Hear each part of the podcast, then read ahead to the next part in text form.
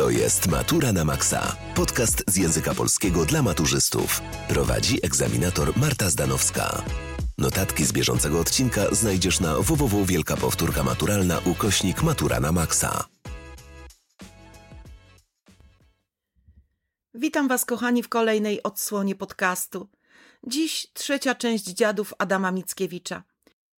W 1831 roku wybuchło powstanie listopadowe, które miało na celu uwolnienie narodu polskiego spod zaborów i zapewnienie mu istnienia niepodległego państwa. W tym czasie Adam Mickiewicz przebywał poza granicami ziem polskich. Mimo, że po rozpoczęciu powstania zmierzał w kierunku Polski z zamiarem wzięcia udziału w narodowym zrywie, nie zdążył na czas. Dziady część trzecia powstała w 1832 roku w Dreźnie, stąd nazwa Dziady Drezdeńskie i uważana jest za utwór ekspiacyjny. Oznacza to, że zawiera przeprosiny i wyjaśnienie, dlaczego Mickiewicz nie wziął udziału w powstaniu listopadowym. Kluczem do zrozumienia dramatu i jego idei jest postać Gustawa Konrada, który jest symbolem przezwyciężenia marazmu i dramatu osobistego w imię sprawy nadrzędnej, jaką w tym przypadku jest wyzwolenie i wolność kraju. Streszczenie kolejnych scen. Przedmowa. Tu Mickiewicz opisuje sytuację społeczno-polityczną na ziemiach polskich w czasach trwania akcji utworu. Władzę sprawują wówczas książę Konstanty i senator Nowosilcow, poddani cara Rosji Aleksandra. Naród polski jest prześladowany. Prolog. Akcja rozgrywa się w celi więziennej w wileńskim klasztorze bazylianów. Przebywający w więzieniu bohater snuje myśli na temat sensu świata i własnego życia. Tu dokonuje się przemiana romantycznego kochanka Gustawa z czwartej części w Konrada, bojownika o wolność. Ta metamorfoza zostaje zapisana na ścianie. Gustaw umarł, narodził się Konrad i ma znaczenie symboliczne. Nadszedł czas przemiany bohatera z romantycznego kochanka, darzącego uczuciem kobietę, na kochanka ojczyzny. Scena pierwsza więzienna. Scena ta rozpoczyna utwór i wprowadza w atmosferę walki narodowej, oddaje też nastrój silnego napięcia uczuciowego. Więźniowie spotykają się w celi Konrada w Wigilię, opowiadają o strasznych warunkach, w jakich byli przetrzymywani. Scena ta zawiera również opowieść Jana Sobolewskiego, który widział, jak Polaków wywieziono na Sybir. Konrad po tych opowieściach jest pełen goryczy, buntu i nienawiści. Śpiewa bezbożną, szatańską, wampiryczną pieśń zemsty, wzywającą do picia krwi wrogów. Zemsta, zemsta, zemsta na wroga, z Bogiem i choćby mimo Boga. Pieśń jego tchnie siłą rewolucyjnego gniewu. W ten sposób chce wzbudzić w innych żądze zemsty. I jest to pierwszy przejaw buntu Konrada, który wbrew etyce chrześcijańskiej namawia rodaków do krwawej zemsty. Następnie wygłasza małą improwizację, czyli poetycki monolog, z którego wyłania się obraz Konrada jako wieszcza pod postacią orła toczącego walkę z symbolicznym krukiem. Scena druga wielka improwizacja. Natchniony, owładnięty duchem tworzenia Konrad kieruje gorące słowa ku Bogu. Nie są to słowa modlitwy, ale słowa poezji, nieuporządkowane, niepoddawane technicznej obróbce, płynące z potrzeby serca, z natchnienia, czyli improwizowane. Konrad domaga się od Boga władzy nad ludzkimi duszami. Jest przekonany, że może lepiej pokierować losami świata. Jest to pojedynek z Bogiem. Konrad zarzuca Stwórcy, że przedkłada mądrość nad miłość. Oskarża, szydzi, bluźni, jest pełen pychy, czuje się równy Bogu. To bunt prometejski. Jak Prometeusz sprzeciwia się Bogu w imię dobra ludzkości. W szaleńczym uniesieniu, rozwścieczony brakiem odpowiedzi Boga, prawie nazywa go carem. Słowo to dopowiada diabeł. Konrad krańcowo wyczerpany mdleje, a spór o jego duszę prowadzą złe i dobre moce. Scena trzecia egzorcyzmy. Ksiądz Piotr ratuje obolałą duszę Konrada, odprawia egzorcyzmy i wypędza siły nieczyste. Modli się za Konrada i poleca mu, by prosił Boga o wybaczenie. Archaniołowie sprawują sąd nad Konradem.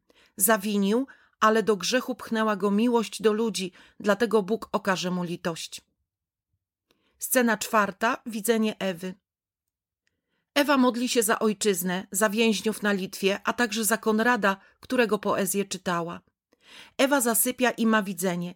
Kwiatami przystroiła obraz Matki Boskiej, która ożywa, bierze wianek, daje go Jezusowi, a ten ofiarowuje Ewie kwiaty.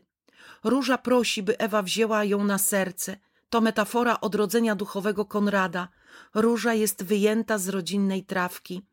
Sen Ewy to symbol koniecznej ofiary. Scena piąta. Widzenie księdza Piotra. Jest to mistyczne uniesienie, w efekcie którego ksiądz Piotr ujrzy dzieje Polski i jej przyszłości. Całość wizji jest romantyczną realizacją hasła mesjanizmu narodowego Polska Chrystusem Narodów.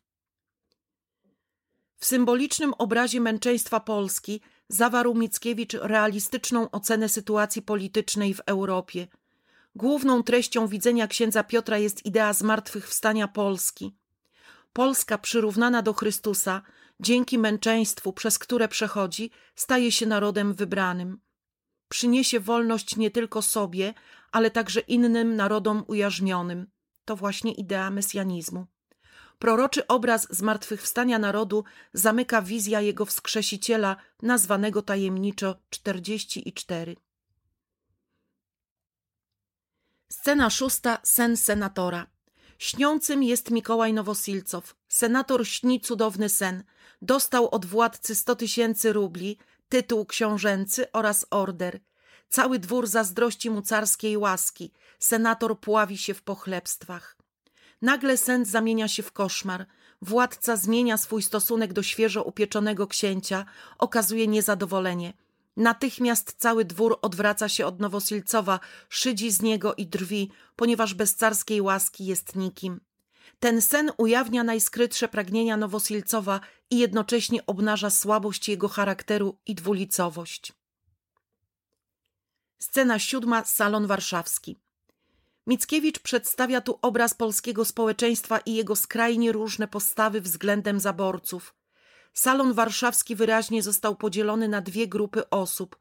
Przy stoliku w centrum salonu siedzi arystokratyczna elita, towarzyska śmietanka lojalna wobec caratu. Przy drzwiach stoją młodzi patrioci. Patrioci omawiają sytuację polityczną na Litwie i w Polsce, wywózki, przesłuchania, rozmawiają o tragicznej historii Cichowskiego. Elita przy stoliku narzeka na słabą jakość balu, żałując wyjazdu Nowosilcowa. Damy pogardzają polską literaturą, zachwycając się francuską. Natomiast patrioci uważają, że poezja powinna zajmować się historią i tragicznymi dziejami narodu. Scena ta pokazuje kontrast społeczeństwa. Obrazowo podsumowuje tę ocenę wypowiedź Wysockiego. Nasz naród jak lawa, z wierzchu zimna i twarda, sucha i plugawa, lecz wewnętrznego ognia sto lat nie wyziębi. Wierzch lawy to ci, którzy stoją na czele narodu, zaprzedali się zaborcy, nie interesują ich losy narodu. Głębia lawy to spiskujący i buntujący się młodzi, którzy są prawdziwą wartością, wewnętrzny płonący ogień. Scena ósma. Pan senator. Nowosilcow chce rozprawić się ze spiskowcami. Zależy mu wyłącznie na jak największej liczbie osądzonych. Przychodzi do niego matka Rollinsona, uwięzionego i przesłuchiwanego przez policję.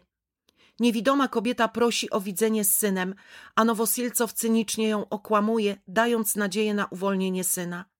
Doktor podsuwa Nowosilcowi pomysł na pozbycie się problemu, czyli umożliwienie Rollisonowi popełnienia samobójstwa. Pelikan na polecenie doktora policzkuje obecnego przy rozmowie księdza Piotra, a ten zapowiada doktorowi szybką śmierć. Doktor ginie od uderzenia pioruna jeszcze tego samego wieczoru.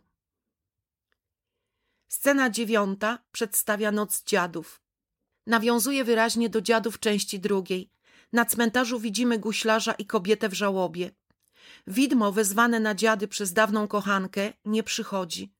Obraz, który zamyka widowisko, jest jednoznaczny. Wozy z ludźmi jadą na północ. Na jednym z wozów wiozących ze słańców kobieta dostrzega znajomą sylwetkę dawnego ukochanego.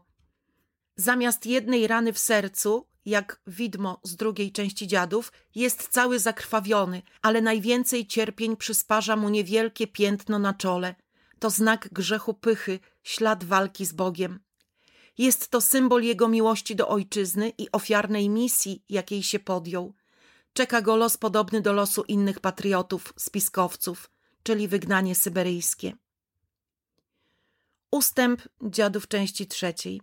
W jego skład wchodzą droga do Rosji, przedmieścia stolicy, Petersburg, pomnik Piotra Wielkiego, przegląd wojska, Oleszkiewicz.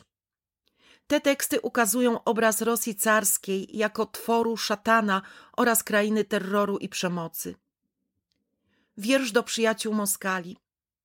Ten wiersz dedykowany jest zaprzyjaźnionym z Mickiewiczem Rosjanom, członkom Związku Dekabrystów, Kondratijowi Rylejewowi i Aleksandrowi Besturzewowi, którzy zostali straceni z rozkazu cara. Dziady drezdeńskie to dramat zrodzony z cierpienia Polaków pozbawionych w wyniku rozbiorów własnego państwa i poddanych represjom ze strony carskiego aparatu przemocy. Zanim przejdziemy dalej, zapisz się na wielką powtórkę maturalną.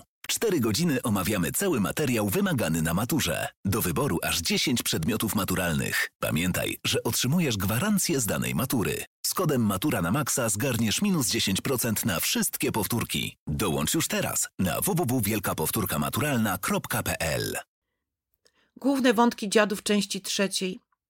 Wśród głównych treści trzeciej części dziadów można wymienić wspomniany już wątek martyrologiczny, czyli cierpienie narodu polskiego, wątek prometejski, czyli scena z wielkiej improwizacji i polemika Konrada z Bogiem o kształt świata naznaczonego złem, o sens cierpienia, które stało się udziałem Polaków, wątek mesjanistyczny, czyli kluczowa scena dramatu, a więc widzenie księdza Piotra, ocena polskiego społeczeństwa wobec zaborcy, czyli przede wszystkim scena siódma i salon warszawski – i wątek metafizyczny, który funkcjonuje właściwie w całości utworu.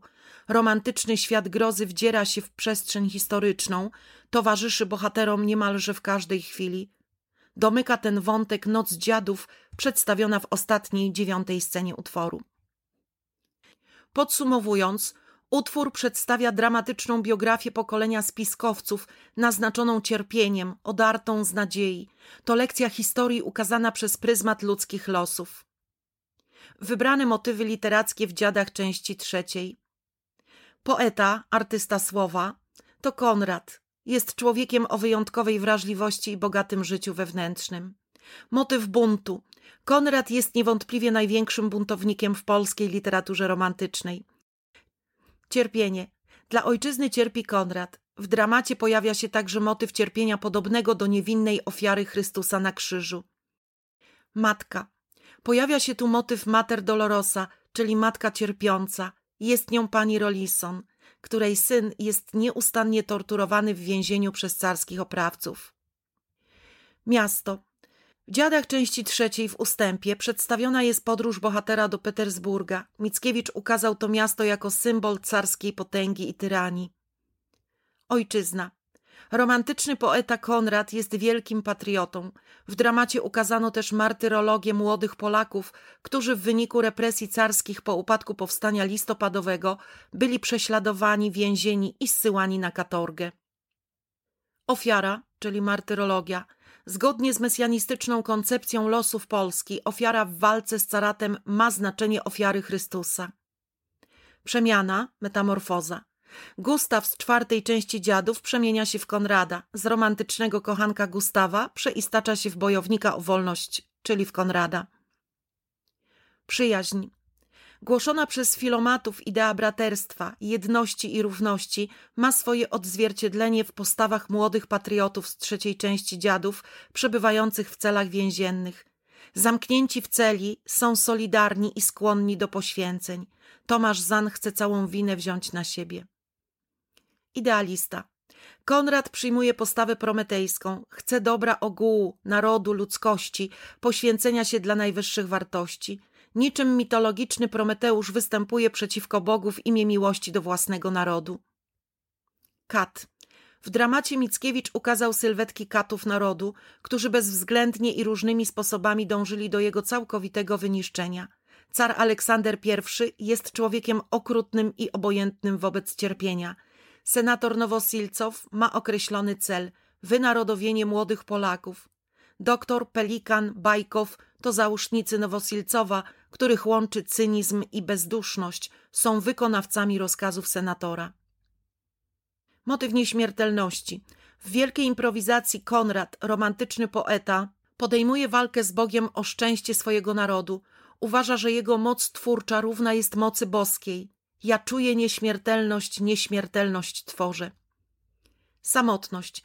Typowym samotnikiem, buntownikiem i indywidualistą jest Konrad.